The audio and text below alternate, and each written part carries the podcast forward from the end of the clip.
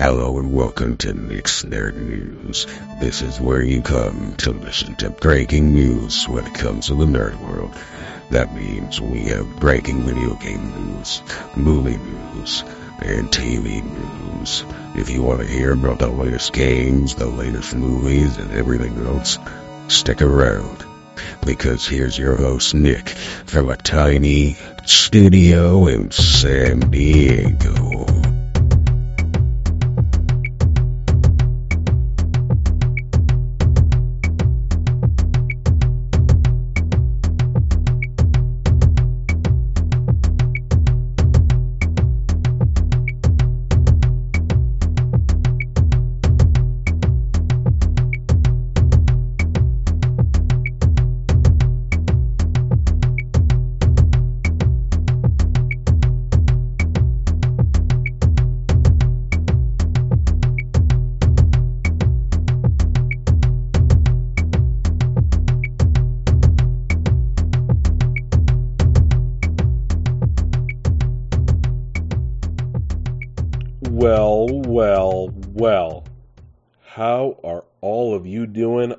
This Wednesday before Thanksgiving? Yes, it is November 22nd, 2023.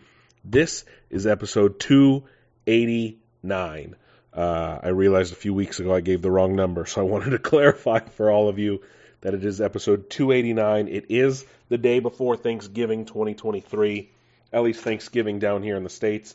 I know those of you in the Great White North of Canada celebrated Thanksgiving last month. Um, now, how you guys doing? Huh? Doing good? Doing well? Did you guys watch Good Burger 2 today? Because I did. We're going to talk about that later. Uh, Dave Filoni got promoted to Chief Creative Officer at Lucasfilm, whatever that may entail. I mean, I know he's already pretty high up there at Lucasfilm. I'm guessing, you know, Kathleen Kennedy's just kind of head of the studio, which makes sense, and uh, he's going to be the one in charge of creative efforts. Which nothing wrong with that. That's definitely a role that that Dave should be in. We'll talk about that more later. I don't want to waste time talking about stuff like that here at the beginning of the show. Um, and we're going to do my 90s rom com list. Yes, 90s rom com. I, I think you could make an argument that the rom coms of the 90s were the best rom coms in general. I don't know. We'll get to that though at the end of the show. Uh, just a couple of quick show notes as per usual. I'm not going to tell you to go to the website this week because the website is currently under construction. i am switching website hosts, making some changes. So be on the lookout for that. The link tree that I have on all my social medias is still there.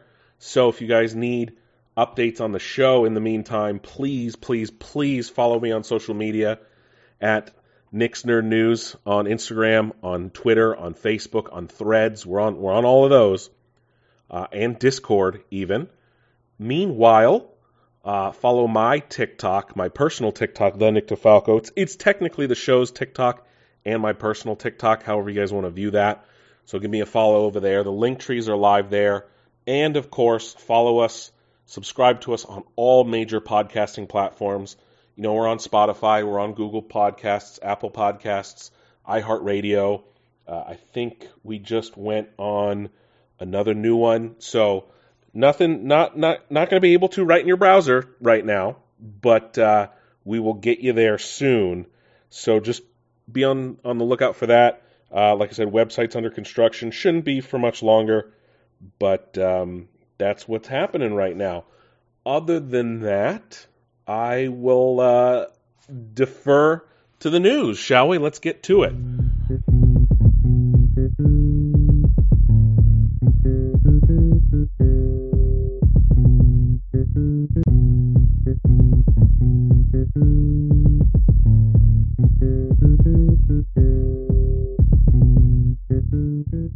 All right, so video game news. Not a whole lot. It's a slow week um, in general, really, for everything. Uh, you know, it's a holiday week, not a lot of th- things going on. Before we get too deep into this week's news, I want to talk about something that I completely forgot and literally brought it up towards the end of the podcast when we were going over my 90s, uh, what did we do, 90s Disney Channel movies last week. Um, but I, I, Hogwarts Legacy was also snubbed at the Game Awards, and and that could be for political reasons, and I, I could understand that. Um, other people are making the argument maybe it just wasn't that good, or maybe because it came out so early in the year that so many other games that were better than it came out later in the year. And, and all those are valid arguments. I still think it should have made at least one or two categories. It didn't. Um, so that that's very interesting. It's very interesting indeed. Is it a purposeful snub? Was it a, a accidental snub? A, a, a, lot of things can be made about it. We're not going to waste too much time because we're way beyond that, and we'll probably revisit it when the Game Awards actually happens. Um, literally in what is that? Uh, two two weeks from tomorrow. Two weeks from tomorrow will be the the Game Awards. So we'll we'll talk about it then. Anywho, why don't we keep moving on? So there is apparently a Wonder Woman video game in the works. Uh, there were several job listings popping up uh, around the internets and things like this, suggesting that it may actually be a live service game. That was due to job listings. However, uh, and this is being made by Monolith Productions, but Warner Brothers is saying that it will be a single player game. Um, of course, Monolith is famous for making the Shadow of Mordor games, and uh, they're looking for a lead software engineer of gameplay on Wonder Woman. And the this was noticed by WCCF Tech, and the job listing said, "quote helping maintain a live software product or game." unquote. So a lot of people see that and they want to run for the hills nowadays. But Warner Brothers has issued a statement to IGN saying, "quote Wonder Woman is a single player action adventure game set in a dynamic open world. This third person experience will allow players to become Diana of Themyscira and introduce an or- original story set in the DC universe while also featuring the Nemesis system. Wonder Woman is not being designed as a live service, unquote. Now, all I heard in that was Nemesis system, and you can sign me the hell up. The Nemesis system has been severely underutilized since Shadow of War came out. Oh God, it's been so long since Shadow of War came out.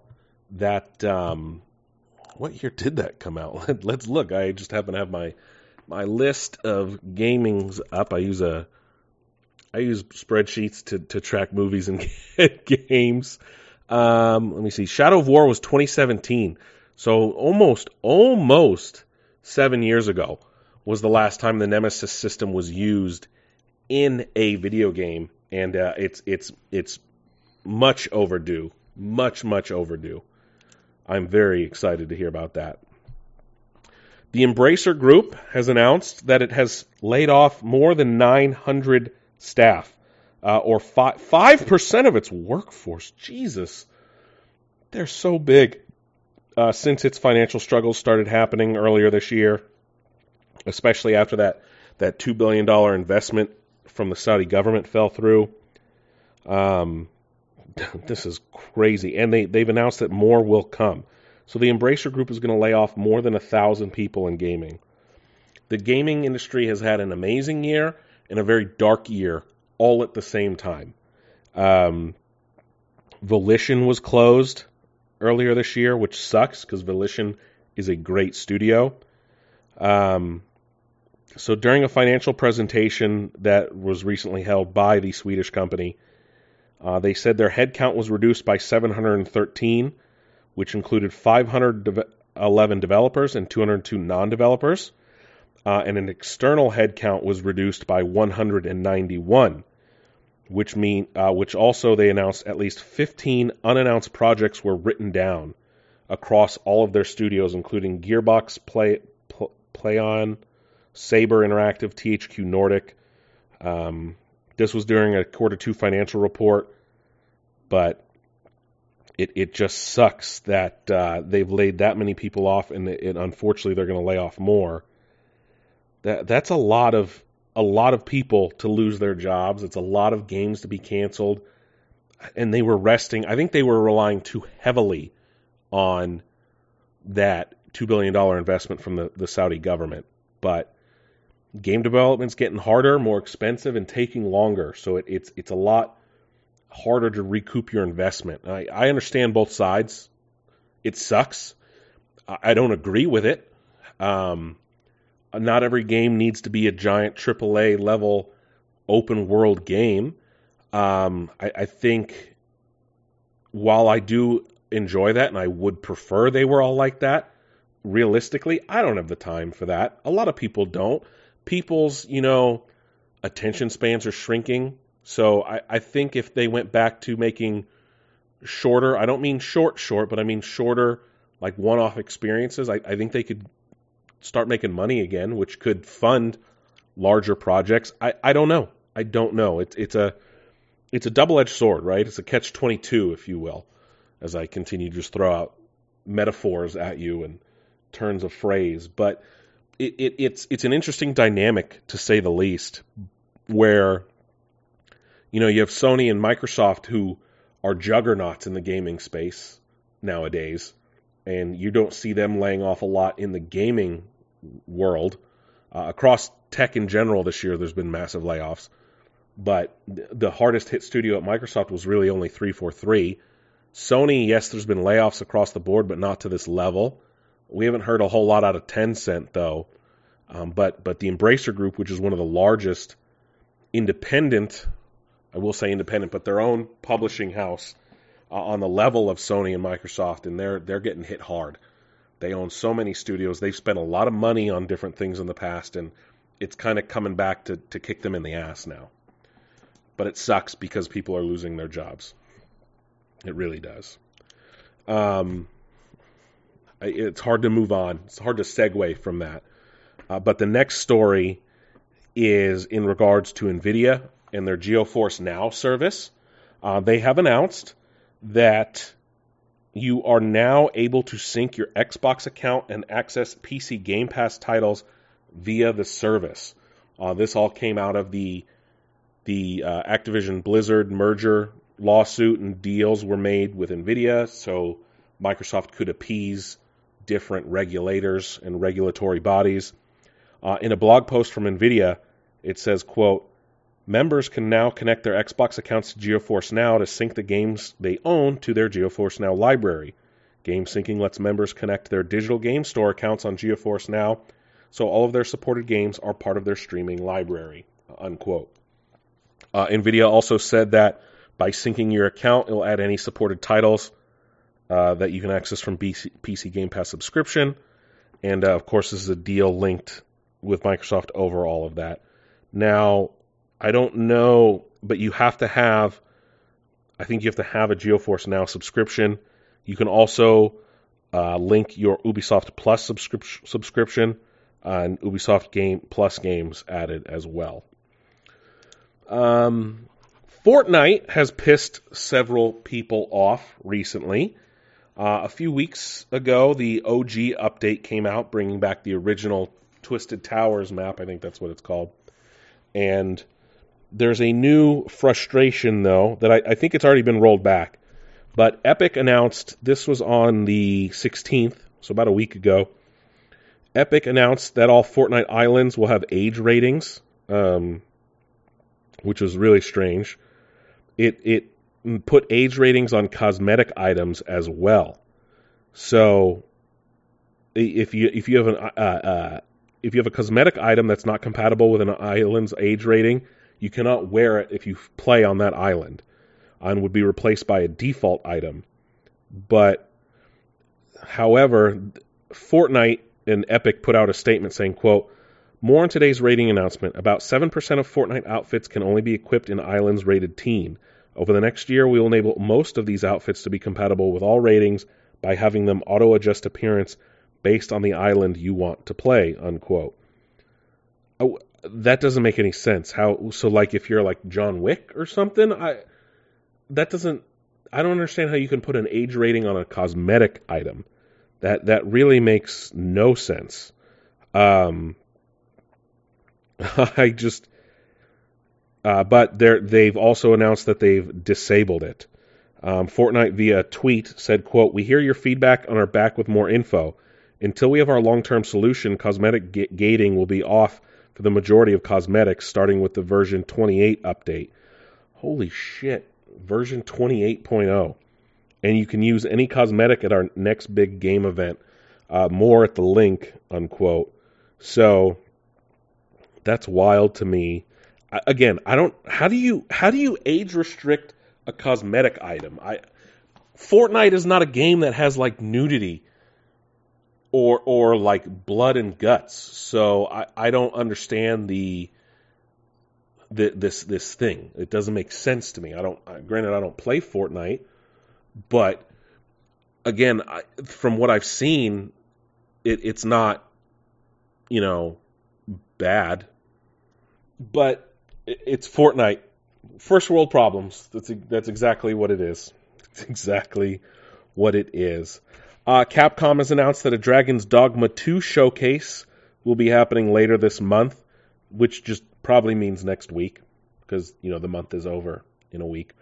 Um, this is wild news. Mario Kart 8 Deluxe has fallen out of the top 20 best-selling selling games in the U.S. for the first time in six years. Yes, since its its debut in 2017, Mario Kart 8 Deluxe has been one of the most top selling games in the United States. Um, I think I bought it last year, to be honest, so I contributed to that. But uh, per GamesIndustry.biz, uh, for the month of October, Mario Kart 8 Deluxe was gone. It had been there for 78 consecutive months in the top 20, which is wild. That is nuts. Um, it, it, it might be a record, according to uh, Circana um, and Matt Piscatella, who who runs Game Industries, um, or he Matt Piscatella does like top twenty. He does lists for for for gaming. Uh, I guess they had to go back to 1995 to see um, what happened. Granted, Grand Theft Auto 5 might still be on the list. However, digital sales of that stopped being reported in 2020. So a lot of things fell off those charts. So if if digital sales, um, that's nuts, man. Five, seven straight years, six straight years of being on the top twenty. Um, people think that we're so hot on the heels of the announcement for the Metal Gear Solid 3 remake, which is coming out next year. Uh, David Hayter, who was the voice of, of Snake for the longest time, has been teasing a lot of work with Konami, leading people to think that we're also going to get a Metal Gear Solid 4 remake. If that's true, I don't know. Uh, I would welcome it, considering I've only played Metal Gear Solid 5. uh, I kind of want to get that collection, and then, of course, the 3 remake when it comes out. Um, but if Metal Gear Solid 4 remake comes, I think a lot of people would be happy. Just it sucks that we're not going to get anything beyond 5 because of the fallout between Kojima and, and Konami, of course. Uh, in a new leak, there was uh, a, a, lot of stuff announced that unannounced Gearbox games were found. Um, a developer who worked, uh, who used to work for Gearbox, posted games he worked on on his LinkedIn page. Uh, it was all deleted. Um, they were apparently being built in Unreal Engine 4. Eurogamer found the uh, found the reference, and uh, this was all someone who worked at Lost Boys Interactive, which is a division of Gearbox, which was purchased by Embracer Group. Uh, these games that were leaked, that were being worked on, were apparently Borderlands 4 is coming, Tiny Tina's Wonderlands 2. I know the first game got a lot of love, a lot of people were playing it. A new Brothers in Arms game, which uh, I think would be welcomed. A lot of people and very much enjoy the Brothers in Arms franchise. Uh, and I think that was it. Just uh, just those three. I don't know if there was anything else announced in that, but those are all three beloved, beloved um, franchises. I think the last Brothers in Arms game, let's see, the last mainline game was 2008's Brothers in Arms Hell's Highway.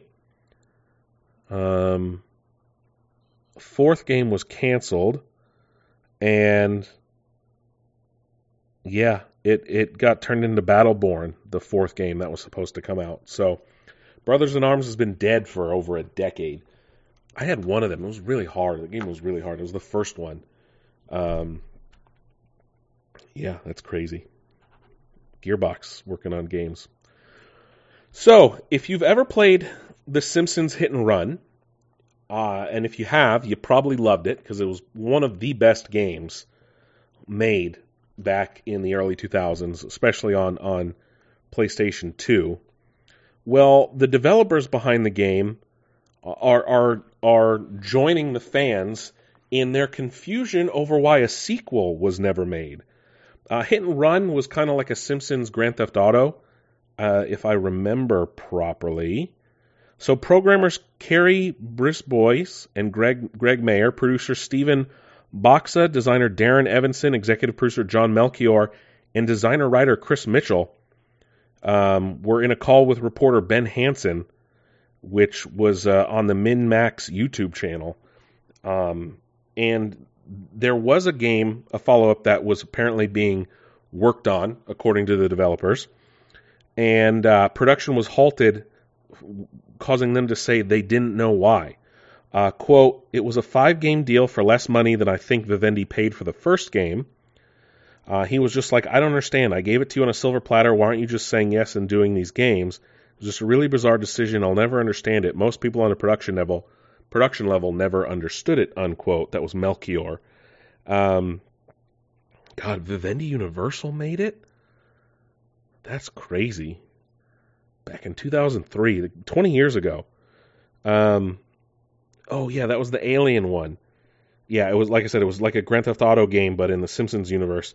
They also had the Simpsons. Uh, I can't think of the name right now, but it was like it was like Crazy Taxi. I very much loved that game as well. But that's crazy. I wish. I wish they made another one. It would have been so good. It Would have been so good. Um, how about this? I, I, I don't know if you guys were really into RTS games or as are into RTS games as much as I am. One of my favorites uh, is Star Wars Empire at War, and it's also because it's Star Wars. It, it I didn't realize it's been 17 years since it came out, the original version of it. Um, I think I got another. I think I got a newer version. I think through a humble bundle a while back. The mod community for it is still very active. One of my favorite YouTubers, Eckhart's Ladder, uh, he has a second YouTube channel that he posts a lot of gameplay of it. He's a big Star Wars creator. Well, 17 years later, Petroglyph has uh, updated the game. So this is a the very active game. There's at least 2,000 players active on Steam, regularly playing it. Uh, so many content updates, so many mods, excuse me, have been added to the game. They've added Clone Wars content. They've added more Thrawn stuff. Well, a maintenance patch was released earlier this month. Um, online functionality ended almost 10 years ago. Multiplayer was re enabled on the Steam version with workshop support in 2017. Um, the game originally came out in 2006, and a new patch that was literally released this week, uh, I think it was on Monday, was released by Petroglyph, and it was massive. Uh, it has converted both Empire War and its expansion Forces of Corruption from 32-bit to 64-bit, which is is a big deal for a game that, that that's that old. Uh, the developer said it should solve out-of-memory bugs, crashes, and anything things like that. Petroglyph also updated multiplayer out of sync issues, which should update stability. They made numerous gameplay fixes, including balance and unit behaviors. And there's also uh, a renewed interest in modding because of the 64 bit support. So, yeah, like I said, around 2,000 concurrent players on Steam at any given moment. That is a lot um, of people. It's enough for the multiplayer to keep going. Um, the strangest part, though, is it, it doesn't make any sense because what is Petroglyph doing? Uh, they did release a new game earlier this year called The Great War: The Western Front, um, and they also did Command and Conquer Remastered back in 2020, which which I do own. Um, but does this mean? I, I highly doubt a new Star Wars RTS is coming. As much as I would like to dream that that it is, I doubt that there's one coming. Uh, is a new? Is there a possibility of new DLC? I don't know. That that's wild because other old games have received new DLC. I mean, we're still getting new DLC for Age of Empires 2. right? So, if new DLC for Age, uh, Empire War came out, I would be giddier than a schoolboy on Christmas. If if a new game came out, I would be just as giddy because I love RTSs and I love Star Wars RTSs more than anything. Okay?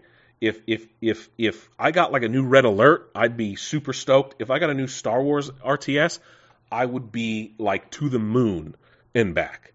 There is there is no thing I love more than Star Wars RTS. I played so much Empire at War. I played so much Galactic Battlegrounds. Like I I do not say that lightly with a lot of games. But when I would sit on my computer, I would play Empire at War or I would play Star Wars Galactic Battlegrounds. So believe me when I say this is very welcome news to me, and I hope it means more to come. I really do. I really, really do. Um, Cyberpunk 2077 Ultimate Edition was recently announced, uh, essentially updating the game and allowing you to purchase, I think, everything, including Phantom Liberty and the new 2.1 update, or however you want to call it. Well, it, like I said, it is getting a physical release. It's going to be three discs on Xbox, making it the first three disc game on the Xbox Series X. I think the first three disc game on Xbox in general in a while, which is huge. Not many games are two discs in general nowadays, but the fact that it's three is wild to me. Actually, I think the first Cyberpunk was two discs. Let me check. Okay, the first the the the first I say the first game, the the original version was two discs as well, which again, not very prominent on Xbox games. So yeah, three three discs for Ultimate Edition. Uh, a major lawsuit is moving forward against PlayStation. A London tribunal, so this is in, in the UK, is uh, this is being reported by Reuters.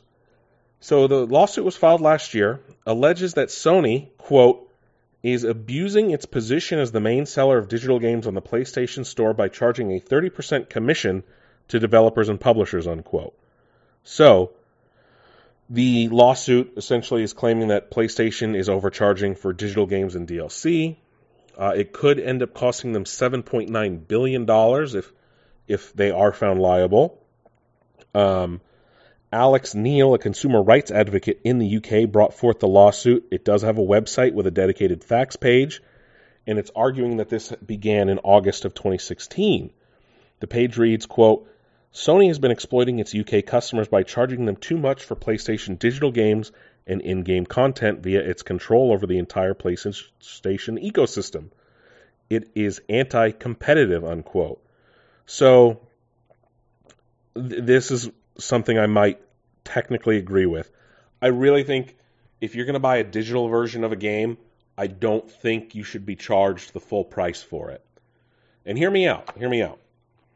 I understand they're trying to cover production costs across the board, right? So it makes sense where the product costs the same across the board. But it is not a physical medium. You're not buying the disc, you're not buying the case. Now, realistically, the case and the disc are probably the cheapest, are probably the cheapest like part of the game. Okay, that that's just. I, I'm sure you're pretty much getting those for free, and you're paying for the digital rights and all that. So, uh, do I think a digital version of a game should cost seventy? No, but I think sixty or ten dollars cheaper would be reasonable. Uh, some people say half price. I'm like, no, that's bullshit. Uh, but realistically, it should not be the exact same price. Like, cut out the cost of the physical media, and then maybe I can jump on board with uh, charging a, a, not charging full price, or, or I don't know. Do I think that's going to happen? Probably not. So let's talk about the Prince of Persia: The Sands of Time remake that Ubisoft announced many years ago that a lot of people thought has turned into vaporware. Well, according to Ubisoft on Twitter, due to it's 20 years, Jesus, to celebrate the uh, 20th anniversary of the original release, they put on Twitter, quote, as you know, the passionate team at Ubisoft Montreal is reimagining this legendary story. We are glad to announce today that the project has passed an important internal milestone and development is progressing. We look forward to sharing more in the future. Unquote. What what does that mean? What what what is that doesn't tell me anything. What's the milestone? um, it was announced in 2021. Mo- development was moved from Ubisoft Pune, Prune, I don't know where that is, to and Ubisoft Mumbai to Montreal in May of last year. Um, I, I and they were still working on Assassin's Creed Valhalla, so Sure, the game's coming. Yes. Per Ubisoft. If you're waiting. Uh, Rockstar has made an interesting change in the wake. In the wake? In the upcoming wake. No, that's not right either. Um, in the wake of the announcement of the trailer for Grand Theft Auto 6. There we go. That that that's better. So the Social Club, which is Rockstar's online thing. Um, I, I, don't know how to describe uh, its membership system. I guess would be the best way to describe it. You could log in. You can get certain DLC stuff. Uh, you you kind of needed a social club account to play GTA GTA Five online and Red Dead Online, and uh, it's not being called the social club anymore. As uh, so, PC Gamer found this, um, and it looks like it's uh, now going to be just called the Rockstar Games Club. So you have Rockstar. So no more social club friends, social club members, social club anything. It's just the Rockstar Games members or Rockstar Games friends. Uh, Rockstar has yet to make an official announcement on it, but the social club branding has been uh, removed from its website. Website, um, but who knows what uh, what's going to happen with that? I, I remember if you had a Rockstar Games social club account, you could unlock special vehicles or something in GTA 5. It's been a decade since I played the game. I, I can't really remember, um, but I do remember some of that. Uh, Bungie and CD Projekt Red have announced a crossover event where Witcher content is coming to Destiny 2 in the form of cosmetic items. Um, Call of Duty 2024 has already leaked, no surprise there. It looks like it will be the Gulf War setting, which is very interesting. So it's modern warfare without being modern warfare, and it will be in the Black Black Ops series. Uh, this was reported by Windows Central, and uh, official name hasn't been hasn't been uh, decided yet, but it is a new leak, uh, and it is being developed by Treyarch, but um, will focus on the Gulf War. The Gulf War is very, very tricky of a setting. Uh, a lot of things happened in that war, good and bad, on both sides. Uh, and and if you know the history, obviously, a lot of people called the war in Iraq and Afghanistan, the Gulf War too. I'm not going to go too deep into political things. It's, that's not what this show's about, or history for that matter. Um, I know a lot of things, but I don't go into it because this is not the this is not the medium for it. I mean, it is the medium for it, but this is not the show for it. You're here for nerd stuff, not history and being talked down to. Anyway, um, Following weeks of, of turmoil and uproar and confusion and sadness and anger, the Knights of the Old Republic remake may still be happening. I say that with a massive question mark. Um, I guess Saber Interactive is still working on it. I, again, I don't know. Uh, their their game that they're currently make, developing, Warhammer 40,000 Space Marine 2. I don't know why I didn't say Warhammer 40k. Um, Space Marine 2 was recently delayed to the end of next year, so I, I don't entirely know what's going on, but Bloomberg reporter Jason Schreier posted on Twitter saying, quote, can't say whether KOTOR remake will ever actually come out, but yes, two people from Saber Interactive tell me they're still on it, despite recent rumors that nobody is working on the game. Uh, Saber took the project from Aspire last year, as Bloomberg reported then, unquote. I, I don't know what's going on. If this is true, and I know Sony paid for it, because uh, Sony's technically publishing the game, and it is going to be a PlayStation exclusive um, on, I'm guessing on console. I don't know if it's going to be on PC, but I, I just, this is sad. The sad, it's a sad state for a game, a franchise so beloved, an IP that is so beloved, that I don't understand how Sony is letting them fumble the bag with their money like this. I put on the podcast unlocked Facebook group. Yes, I still use Facebook. Uh, yes, I am part of the podcast unlocked group on Facebook. Um, like, if if this game needs to be saved, Sony should hit up Microsoft. They co-publish it, which would be a wild thing that would never actually happen. Um, but um, that that they do this. But I guess Aspire lost it after a demo they built just failed to impress anyone at Lucasfilm or Sony, which then first led to it being on hold. Um, its art director and design director both left the project, and Aspire had worked on it at least three years um, before it was announced, and then I I don't understand. I guess and then Saber Interactive took over. Oh, so it was going to be on PlayStation, PlayStation Five, and PC. Um, a full remake from the ground up. But then, of course, the Embracer CEO Lars Wingefors has refused to answer any question about it. Um, even during a financial presentation last earlier this month, saying, "quote I notice that anything I say to this becomes a headline, so that is my only comment." Unquote. I just, um, wow, Aspire wanted to release it last year. Some people think it wasn't going to come out until 2025. Nobody knows if it's ever coming at all. Um, Jesus, man, what? I don't understand how it could take that long, and how you could fuck it up that much. I, I don't get it. The story's there. You don't have to rewrite the story. like you just need to build the game and the combat and, and everything. And uh, the art, the art is already there. Literally, the only thing you have to do is the gameplay and the AI models, and and and and if it's going to be, you know, turn based or not. Other than that, you really don't need to go to the drawing board that much. I, I don't know if it was going to be canon or not. That that's a, a, a interesting concept because it technically takes place so far before you know anything that's currently canon, even with the High Republic. But you don't really re- need to redesign anything.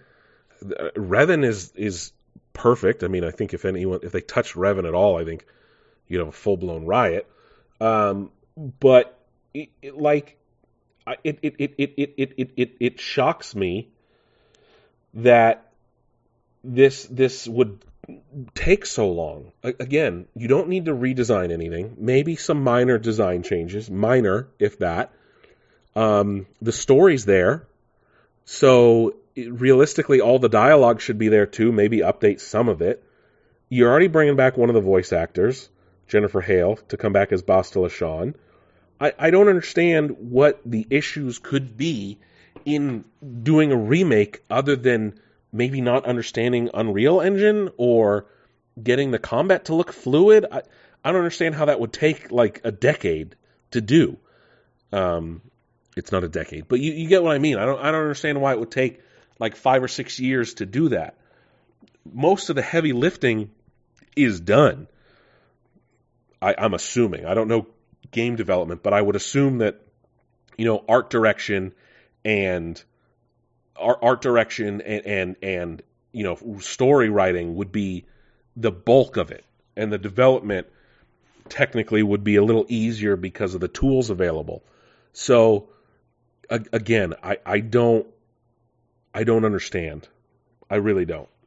So I, I'm instead of just going on and on and on and on and on about this, I'm gonna switch up gears and drive up the five north and head on over to Hollywood and see what's going on over there, shall we?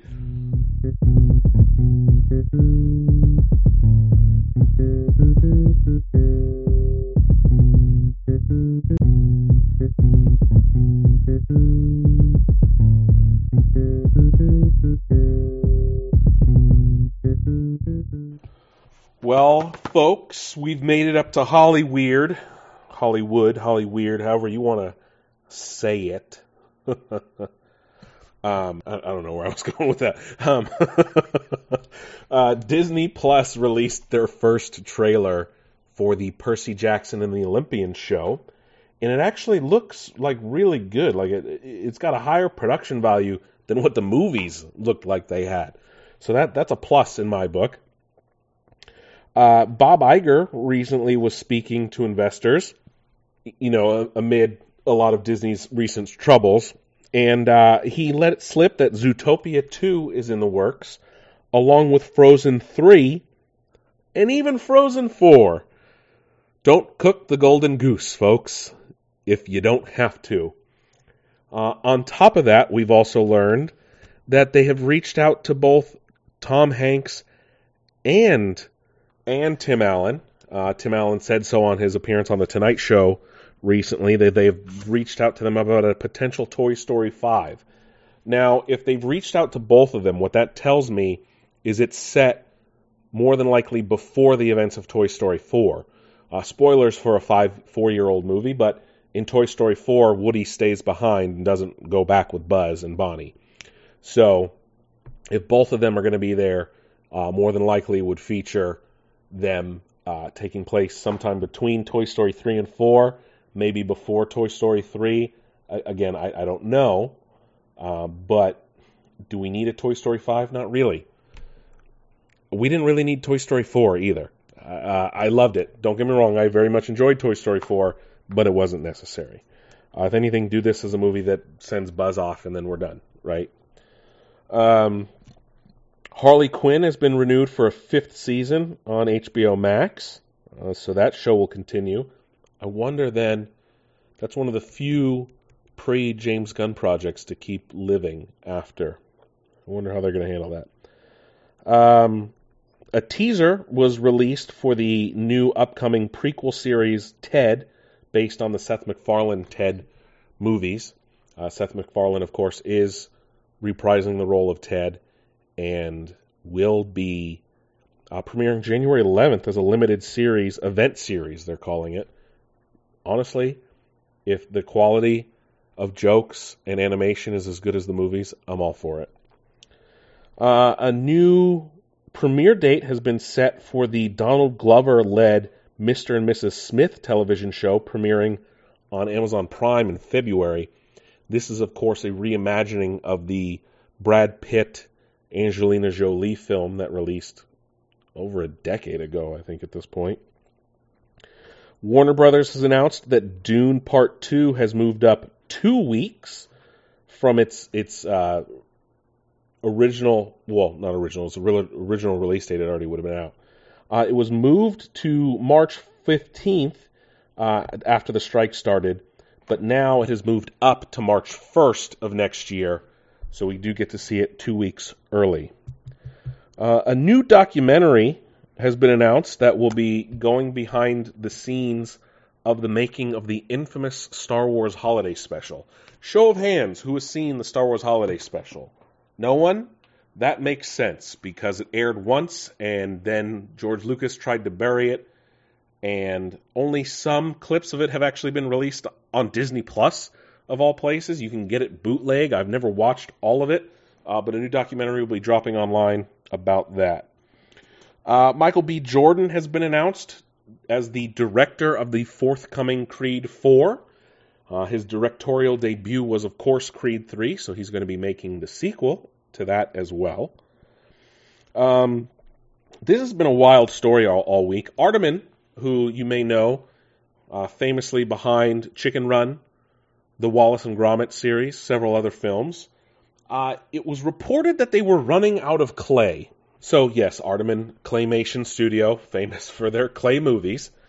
So they, they've had to do some damage control on this running out of clay story as as well. Um, via the Telegraph, they were facing a crisis. The the the, the clay they used was only made by one producer, and that producer shut its doors earlier this year. Uh, the Telegraph said, "quote This plasticine-like substance is an animator's dream. It's easy to mold, yet keeps its shape under hot studio lights." But in March this year, the only factory that made it on the outskirts of Torquay, probably didn't pronounce that right, shut up shop, unquote. Um, so since the 70s, when Aardman first formed, they used what's called Lewis Newplast. It's that's the clay they used. Um, they bought out the entire stock from the manufacturer's warehouse. Allegedly, they only had enough clay left to make their upcoming Wallace and Gromit film set for release next year. Um, the other reason a lot of the clay was lost was there was a studio fire in like 2008, I think, where Aardman's studio burnt down and a lot of the clay was lost then. Um, however, Aardman was speaking with ITV, another UK outlet, saying, quote, We are touched about recent concern over the future of our beloved clay creations, but wanted to reassure fans that there is absolutely no need to worry. We have high levels of ex- existing stocks of modeling clay to service current and future productions. Uh, much like Wallace in his workshop, we have been tinkering away behind the scenes for quite some time with plans to place plans in place to ensure a smooth transition to new stocks in the years to come. Our fans can rest assured Newclay's closure will not impact Aardman's ability to continue to make our iconic productions. Unquote. I'm uh, good because I love Aardman films and uh, it it Chicken Run Dawn of the Nugget, the sequel to Chicken Run, comes out in a couple of weeks. Um, so we'll see how that turns out uh, with an all new voice cast. In a shock win this weekend, uh, the Hunger Games: The Ballad of Songbirds and Snakes has won the box office weekend. The prequel to the Hunger Games technically trilogy because uh, it was uh, the final film was part one and part two. I guess it's a quadrilogy, quadrology, quadril. And anyway, uh, did not expect this movie to win the weekend. Um, it won with a $98.5 million global haul, 44 million of that in the U.S.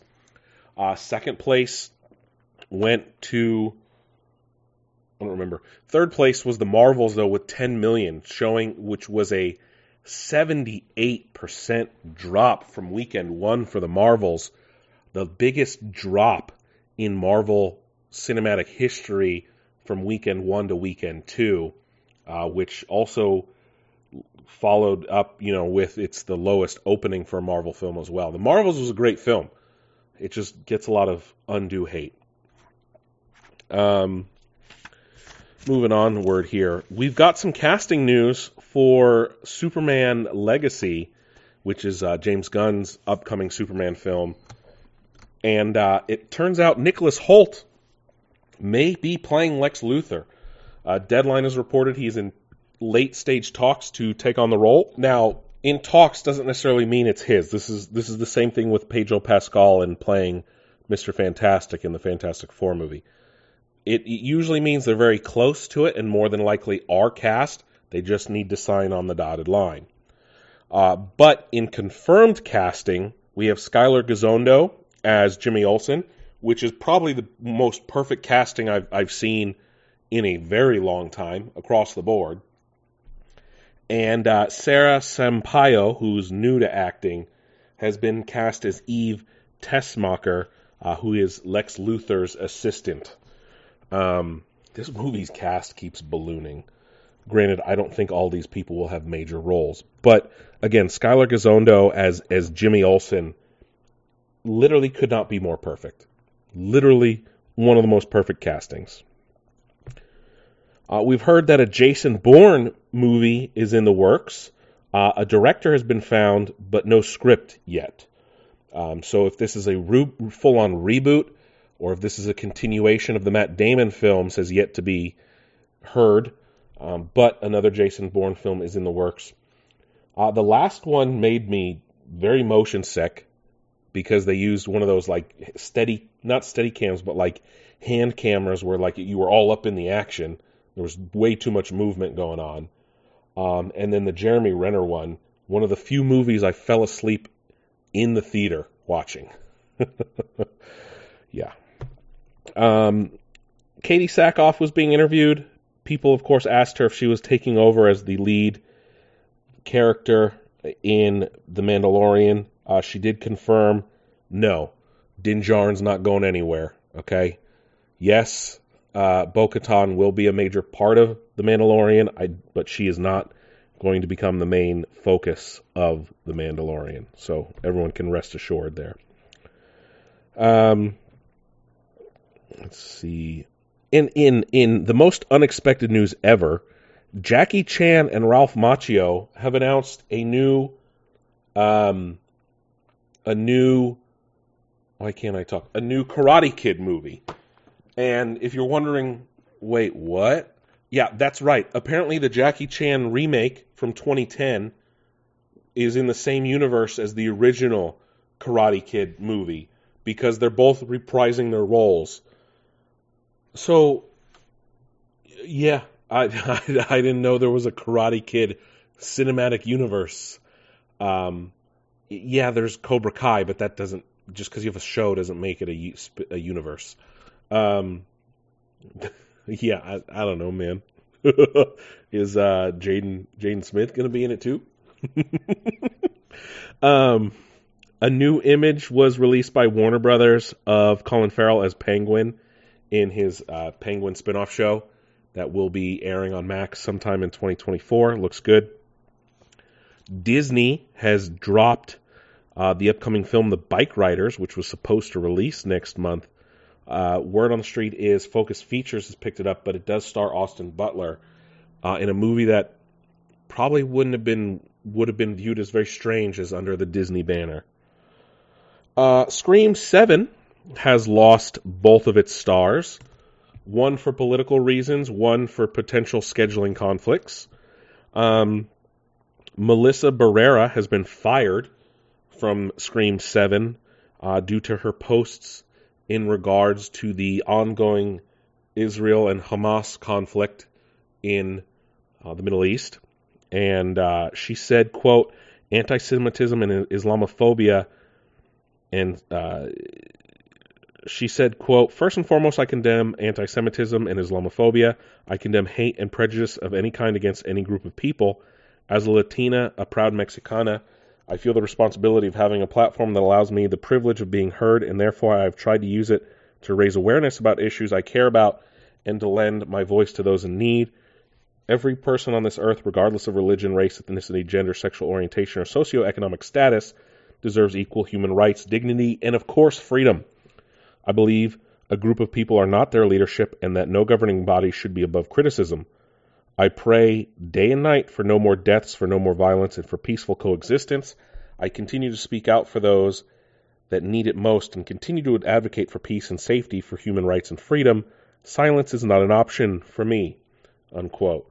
Uh, this was in regard to her post on social media several days ago that had um, what some are accusing as anti Semitic remarks. I, I can't speak to that um, because I um, I, I don't know. It, it, it insinuated about Jews or Jewish people, excuse me, and and their role in in media, which has been a long, long-standing accusation, which is very anti-Semitic. Um, so, uh, uh, um, Spyglass put out a statement saying, "quote Spyglass His stance is unequivocally clear. We have zero tolerance for anti Semitism or the incitement of hate in any form, including false references to genocide, ethnic cleansing, Holocaust distortion, or anything that flagrantly crosses the line into hate speech. Um, unquote. Look, uh, regardless of what, um, regardless of what you feel about the whole situation in general, when you start saying certain things, you're gonna. There's consequences to what you say, people. I, I, I can't stress this enough. Free speech is not freedom from consequences. You can say and do whatever you like, but that doesn't mean your employer will like it. Okay? It, it, it, it's not a crime. It's not unconstitutional to lose your job over something you say. Okay? Your, your freedom of speech is being protected, but that doesn't mean you're protected from its consequences. Do I agree with what she said? No. Do I agree with other things that have happened with other actors in saying things? No. Do I agree they should always lose their job over it? Not necessarily. Um, the G- Gina Carano thing, for instance, I don't think she necessarily should be fired for what she said. I don't agree with what she said, but I don't think she should be fired. In this instance, uh, it's a little harder to defend. Um, I don't know, man.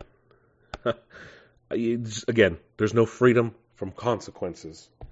You can say shit, but if you get punched in the face for it, you can't go crying. Okay? Fuck around and find out is a lovely saying. It's a lovely saying, and it's true. And and then today we've learned that Jenna Ortega has lost, have, has left Scream Seven. Uh, this is being reported by Deadline, uh, Hollywood Reporter, and Variety. Now, this has nothing to do with Barrera being fired. Uh, this has to do with the season two filming schedule for Wednesday. Um, apparently, this was discussed prior to the actor strike, so this is not something that happened because of Barrera. Uh, it just it it happened in addition to Barrera. So Scream Seven looks like it's going to be on hold for a while until they can figure out new stars for the movie. Um, in one of our biggest stories tonight, um, we have learned that Dave Filoni has been promoted to Chief Creative Officer at Lucasfilm. Uh, in an interview he did with Vanity Fair, uh, he he revealed it, saying, "quote In the past, in a lot of projects, I would be brought into it. I would see it after it had already developed a good ways. In this new role, it's opened up to basically everything that's going on when we're planning the future of what we're doing now, I'm involved at the inception phase, unquote. This is honestly one of the best decisions Lucasfilm has made since the departure of George Lucas. Uh, a lot of people obviously wanted Dave to take over for George when George sold, but it ultimately went to Kathleen Kennedy. Um, granted, I don't know if Dave knew a lot of the business aspects uh, of being a studio head, which not a knock on him. I mean, that's that wasn't his bag, right? Uh, I, I, think taking this role is is clearly a step in the direction of he will eventually to, take over for Kathleen, which I don't think anyone would have an issue with.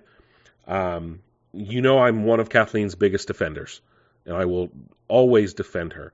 The woman knows what she's doing. Okay, just because you don't like some of the small decisions she's okay, they're not small, but just because people don't like the decisions doesn't mean it's because she's a woman, okay? People need to get that through their thick skulls that Kathleen Kennedy is one of the smartest movie producers in Hollywood. There are a ton of movies that all of you love that she has produced, but, you know, there is a issue in the fandom of, of Star Wars and, and fandom in general when it comes to women. Um, but I think again, the, not to take away from Dave because this is a welcome welcome thing. I love Dave Filoni. The, the man probably knows more about Star Wars than any other human being alive, and being the chief creative officer is literally going to help Lucasfilm more than anything. And I guaranteed Kathleen made this decision. Let's not sugarcoat this, okay? This was a decision by Kathleen because she knows what she's doing.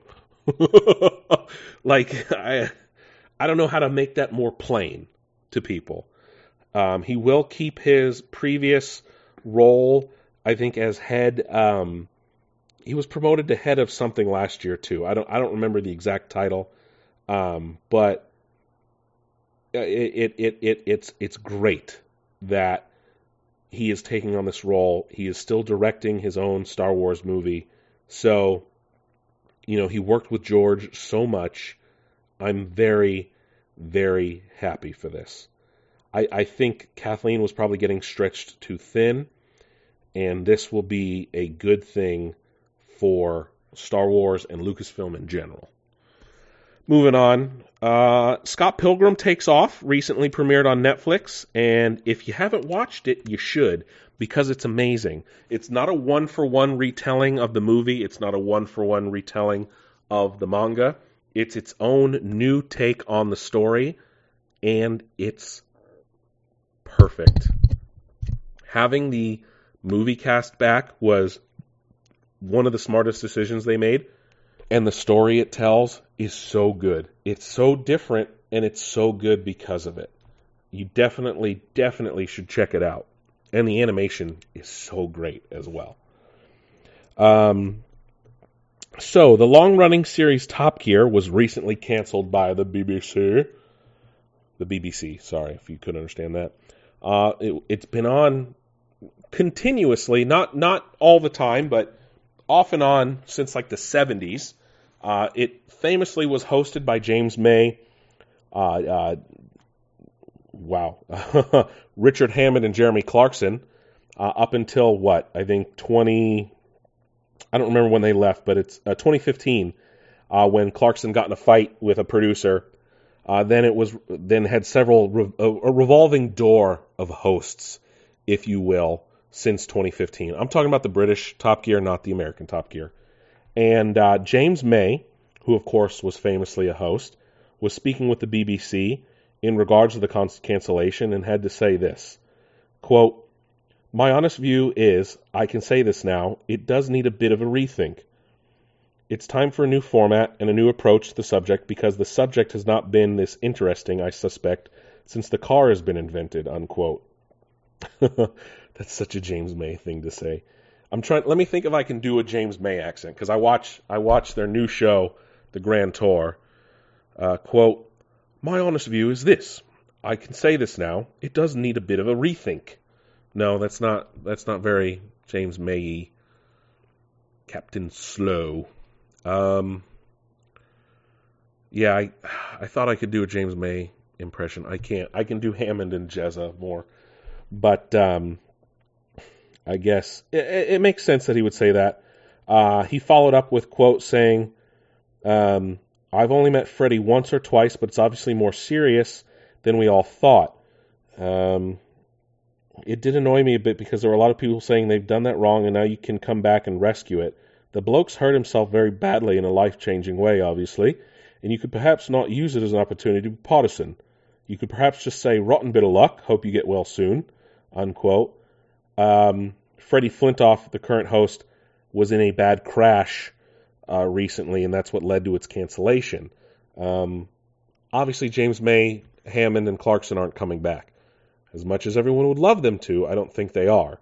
But unfortunately, Top Gear is currently canceled. I'm sure it will be back in several years in some new way. In major TV news, Family Guy will be leaving Sunday nights for the first time since 2002 before its original cancellation. Uh, Family Guy will begin airing on Wednesday evenings starting March with the premiere of season 23.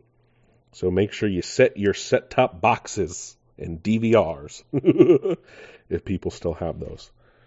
Uh, Tim Burton opens up about not wanting sequels or reboots for a Nightmare on uh, Nightmare Before Christmas. I think everyone can agree with that. Um, How about this? Uh, uh, Daisy Ridley was being interviewed about uh, her upcoming Star Wars solo Star Wars movie. Speaking with Collider, she said that uh, quote I'm very excited. The story is really cool. I'm waiting to read a script because obviously I don't have any other updates. It's not what I expected, but I'm very excited. I haven't read anything, but I know the story. It's really worth telling, worth exploring.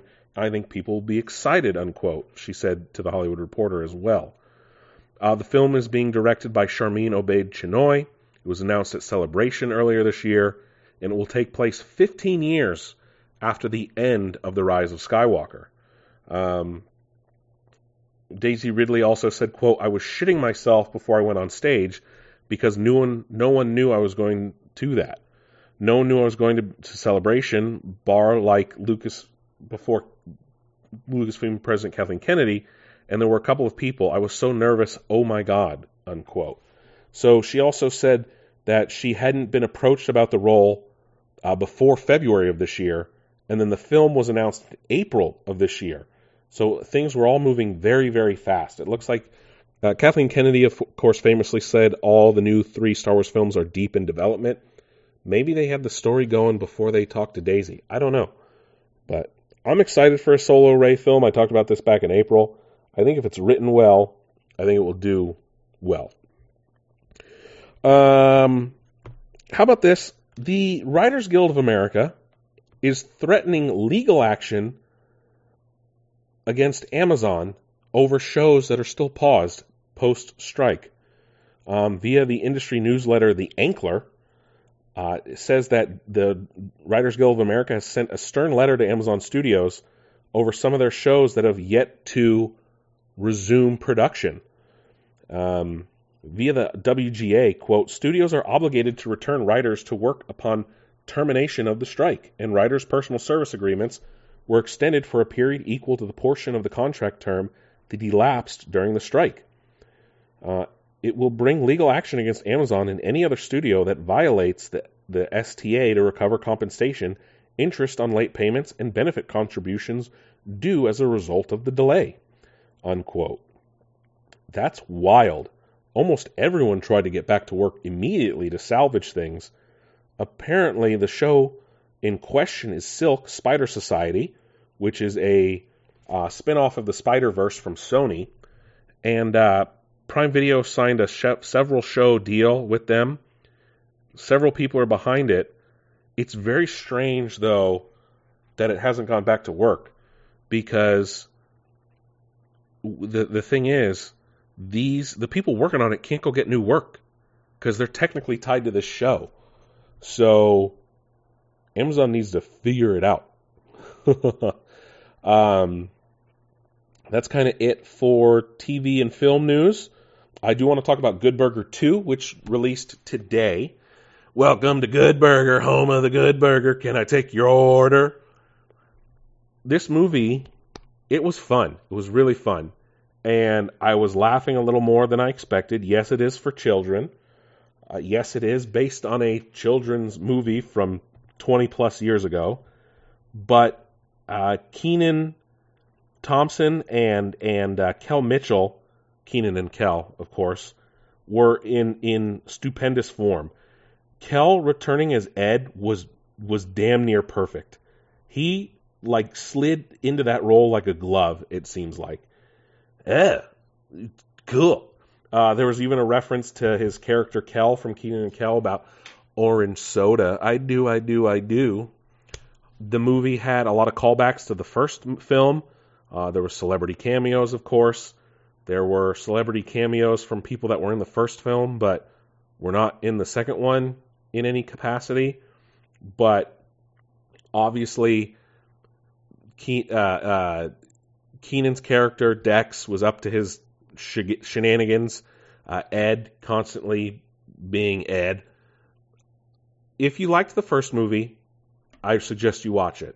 If you like Nickelodeon films, I suggest you watch it. If you just want to have a good time without expecting much, I suggest you watch it. It it like I said, it was it was a welcome surprise. Super cheesy, which again, I knew that was going to happen. I knew it was going to be super cheesy. That like that's a given. It it's it's fucking good burger. Um, but no, it was fun and it was heartfelt and has a great message about things. And again, another movie talking about the dangers of AI. Strange what Hollywood's trying to tell us. Um, but that is now streaming on Paramount Plus.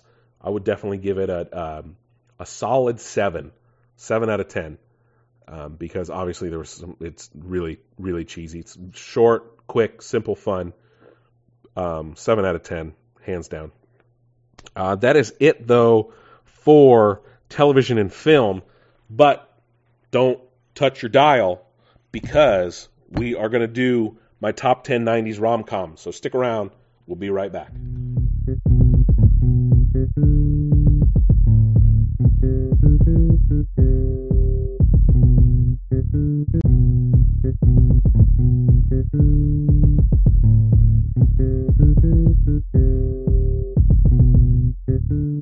Okay, welcome back. So, we've done all of the 80s. We've gotten deep into the 90s now. Um, so, last week was top 90s Disney Channel movies.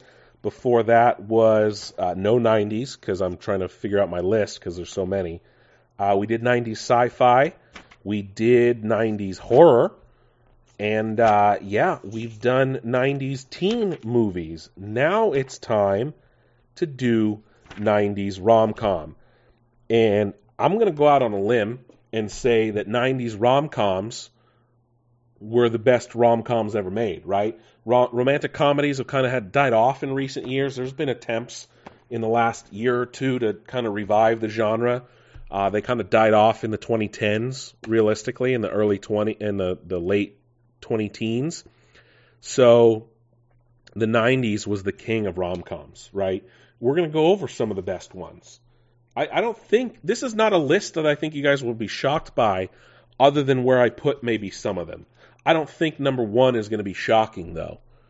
So let's uh, you know drum roll, if you will, forever and ever, and let's go to number ten, The Beautician and the Beast. Okay. let me let me clarify. I know this is not a movie I think any of you expected to be on this list, um, but I love Fran Drescher in this movie. Uh, it also stars Timothy Dalton, and it it, it is essentially uh, came out in 1997, February 7th, 1997.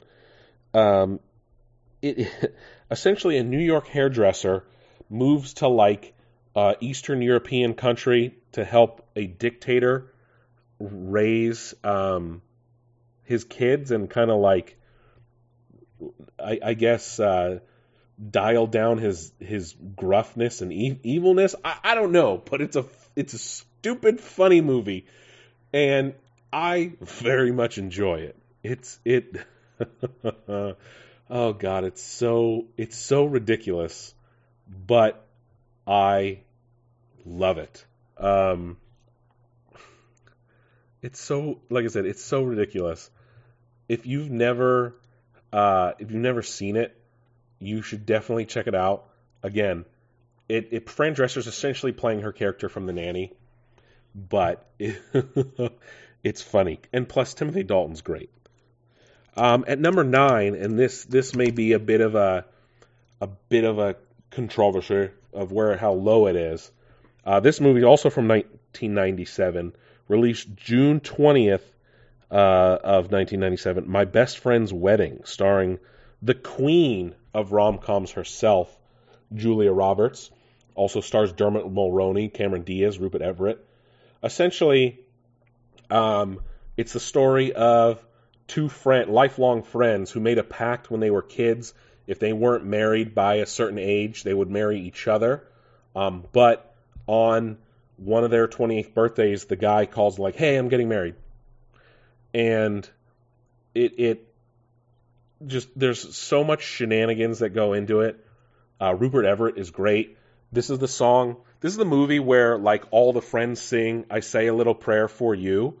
Um, there's a very famous scene that's mocked in a lot of movies, like "Forever and ever." And ever you know, like I don't know the words of the song, but it's a fun movie. I've seen it a lot. Half of these movies I've seen because of my mother, um, but it is literally a great movie. If you've never seen it, you definitely should watch it. It is it is it's very very hilarious. Uh, the next is another great Julia Roberts film. Uh, it is lower on my list, which I think some people might be shocked by. Um, it it kind of launched Julia Roberts into her stardom, of course. It came out in 1990, March 23rd, 1990. It is uh, Pretty Woman. Uh, she essentially plays a lady of the evening, a prostitute. Uh, she's hired by Richard Gere, a wealthy man. Um, essentially, he's socially awkward, right? And uh, hires her. They become friends. They fall in love. I, I think it's um, it's it's different, and I think it, it kind of shocked the world a little bit, but it's fun. It's lovely. It, it is a great romantic comedy. Uh, the next film, which I, I guess, um, I, I, don't know if I would call it. Technically, it's a romantic comedy. Uh, it, it it is a movie from again 1990. Um, it, it's hard to quantify as a romantic comedy but I, I think it, it is to a degree because it's also very serious. um, it tells the story of a man who dies and hires Whoopi Goldberg's character, who is like a medium, to help his ex solve his murder. I like this is a comedy. It has to be a comedy. Jerry Zucker directed it. This is technically a comedy. I mean, Patrick Swayze, man, Demi Moore, Whoopi Goldberg. It came out July 13th, 1990, so just a few months after Pretty Woman. It, like, this is the movie uh, Unchained Melody, right? And it, it's the scene where the ghost, Patrick Swayze's ghost, inhabits Whoopi, and then with Demi Moore's character, they like form a clay sculpture but it shows it as Patrick Swayze, and yeah, it's it's a it's a romantic comedy. I don't care what anyone says. This movie is a romantic comedy. Um, man, it, it's it's funny. It's funny. A lot of things make fun of this movie.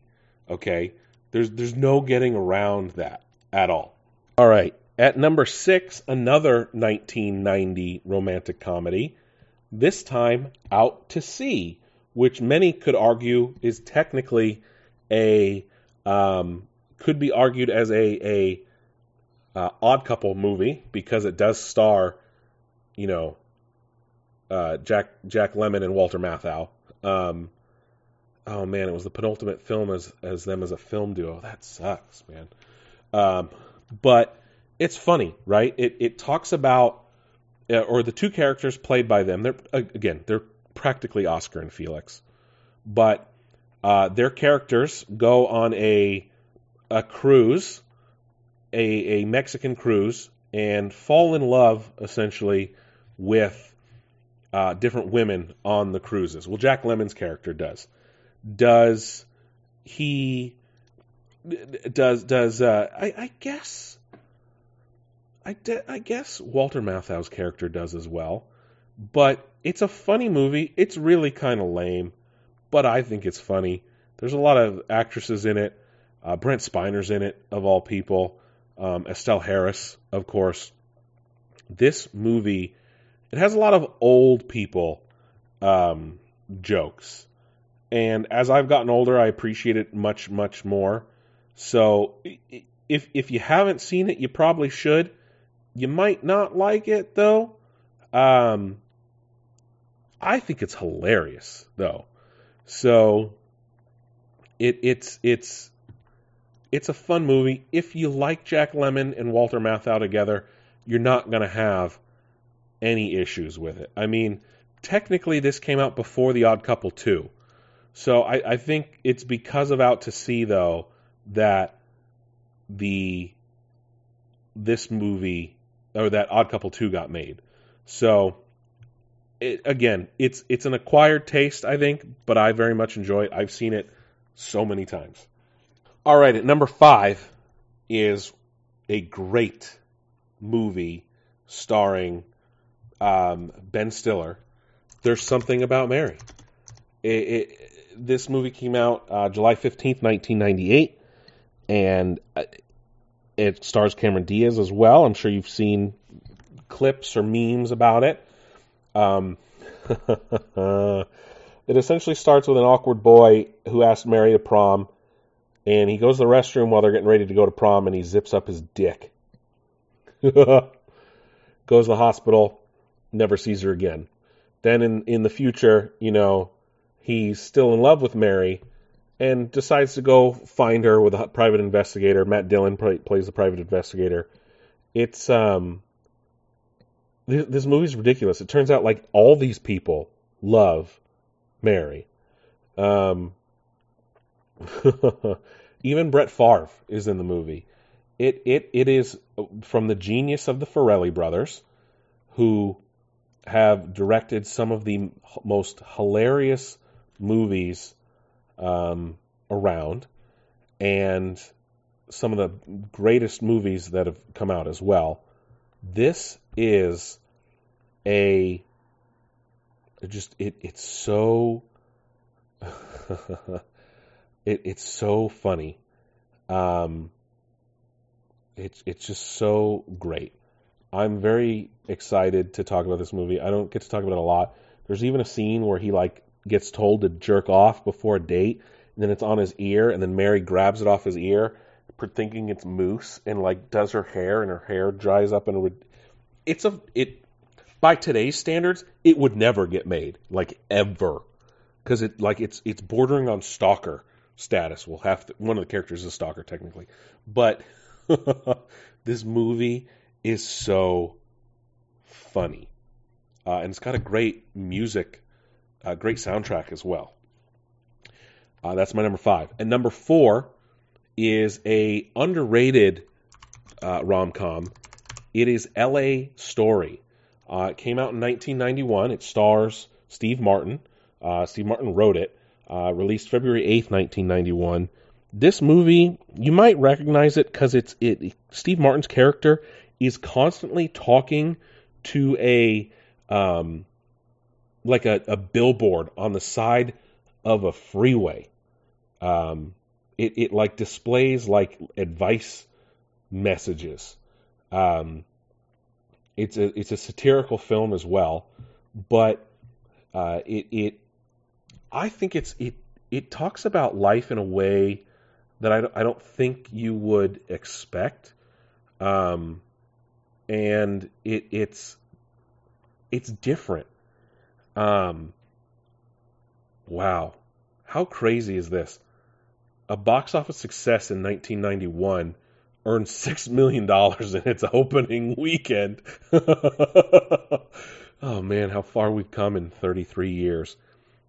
Honestly, it's like I said, it's an underrated gem. It is one of the best LA-based movies. Um, of course, you know Steve Martin is is a great actor.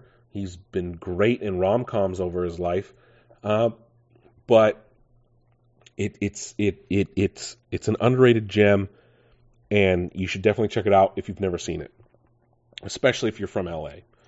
Uh, and number four, this movie was literally on TV the other day, um, and what is this? Um, oh, this is the wrong while you. It's called While You Were Sleeping.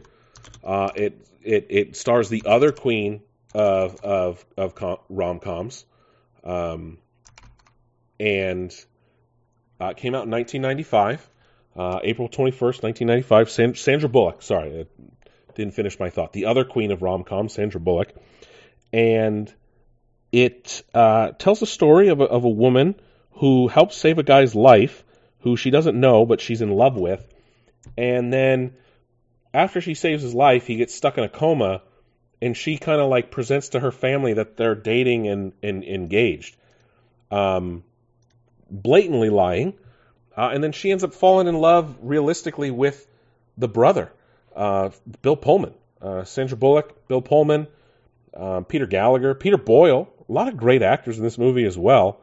Um, it is uh, again interesting because of the uh, somewhat stalker-ish um,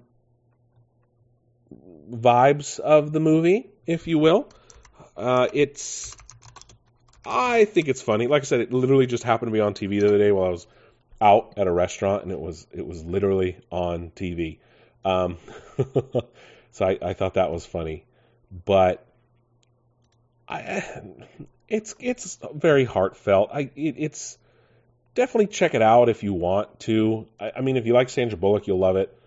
It it's she's just trying to do right by um, you know, by the character. It's in the story. I think it's fun, and at least she, you know, falls in love with the brother and not the guy that's in a um, not a guy that's in a in a uh, uh, a coma. All right, number two is one of the greatest rom coms of all time, starring one of the greatest comedic actors of. I can't say that with a with a straight face. Uh, no surprise here. The Wedding Singer at number two, right? This movie is honestly one of is Adam Sandler's best movie. I quote it so much to this day. Uh, released 13th of February. Literally, this is a, a look at that. It's a Valentine's Day movie. Uh, it would be the first movie um, featuring both um, um, Adam Sandler and Drew Barrymore on their, you know how many movies they've done together at this point. Uh, February 1998, Adam Sandler plays a wedding singer in New Jersey, set in the, the 80s. So you know it's going to have amazing, an amazing soundtrack. I mean, it's it's Adam Sandler, always great music in his movies. Uh, who falls in love with a waitress at the uh, wedding venue they work at. So um, the waitress being played by, of course, uh, Drew Barrymore. For those of you who do not know, New Jersey is filled, New Jersey in the Northeast is filled with wedding venues.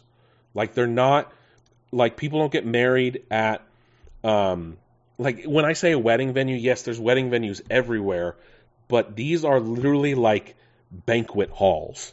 They there's banquet halls built for just like bar mitzvahs and weddings and things like that. It's not and they have like a full staff on hand. This is not um, this is not like out here um, uh, where it's it's a little different. These things have events like weekly. If if you watch like the Jersey Shore stuff, like Jenny or JWoww and Mike and and Angelina all got married at a venue like this. They're fucking weird now. But anyway, would somebody kill me, please? this movie, if you've never seen it and you like, and if you like um, Adam Sandler, you're gonna love this movie. It it is like this is the first movie where kind of the rest of his crew kind of shows up as well. Allen Covert's in it. Um, there's there's uh, Alexis Arquette is great in it even um, who is that? Uh, Billy Idol's in it. Kevin Nealon's hilarious in it. Peter Dante is in it in a hilarious way. It it is just um, Christine Taylor. There is is such a great Julia Gulia. this movie is so funny. Jon Lovitz plays an opposite wedding singer who like they compete with. Um, Oh no shit, Jon Lovitz replaced. Anyway, great rom com, great rom com, and that's my number two. My number one rom com is the movie I've seen more than anything on this list, and it features the king of rom coms, if if you will. Uh, it is Nora Ephron directed and wrote this movie. That that makes sense. Um, released on December 18th, 1998. You've got mail. Tom Hanks, the king of rom coms, and Meg Ryan as uh, polar opposites who fall in love over a. I, I don't know. I don't remember if they explain how they meet, but they they essentially are um, friends that that email each other on AOL. The you've got you've got mail voice, you know. So I I don't. I guess they met in a chat room.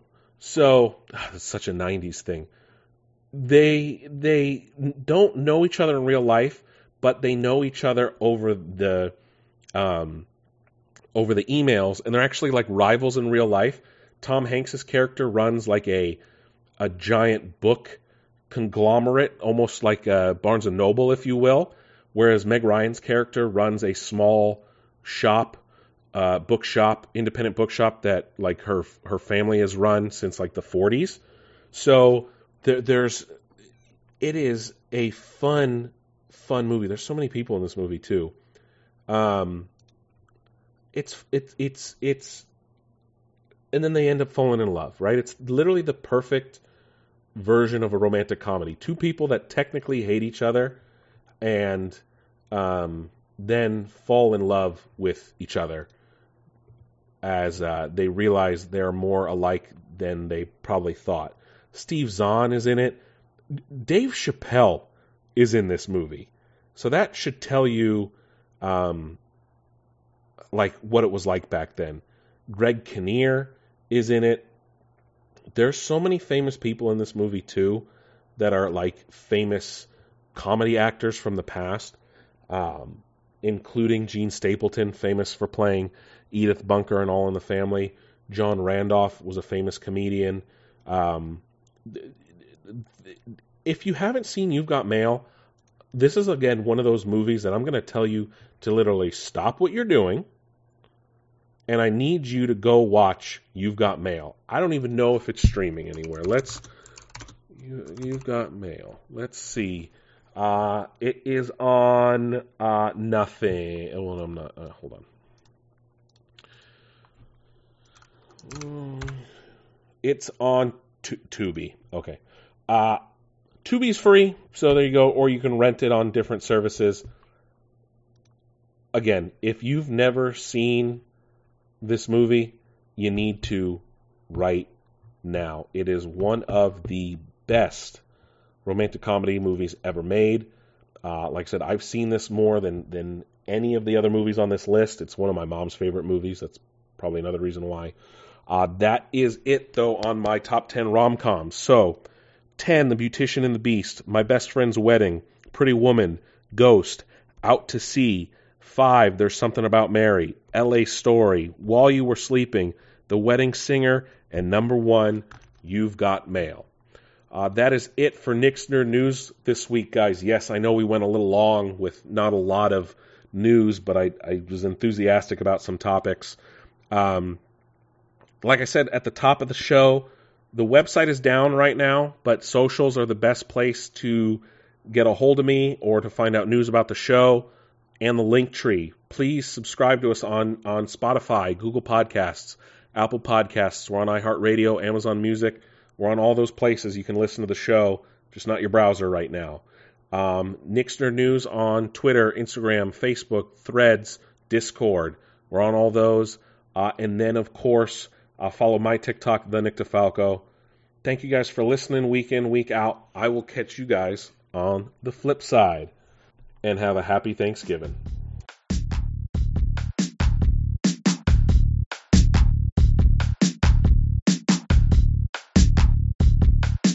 This has been a production of Nick's Nerd News.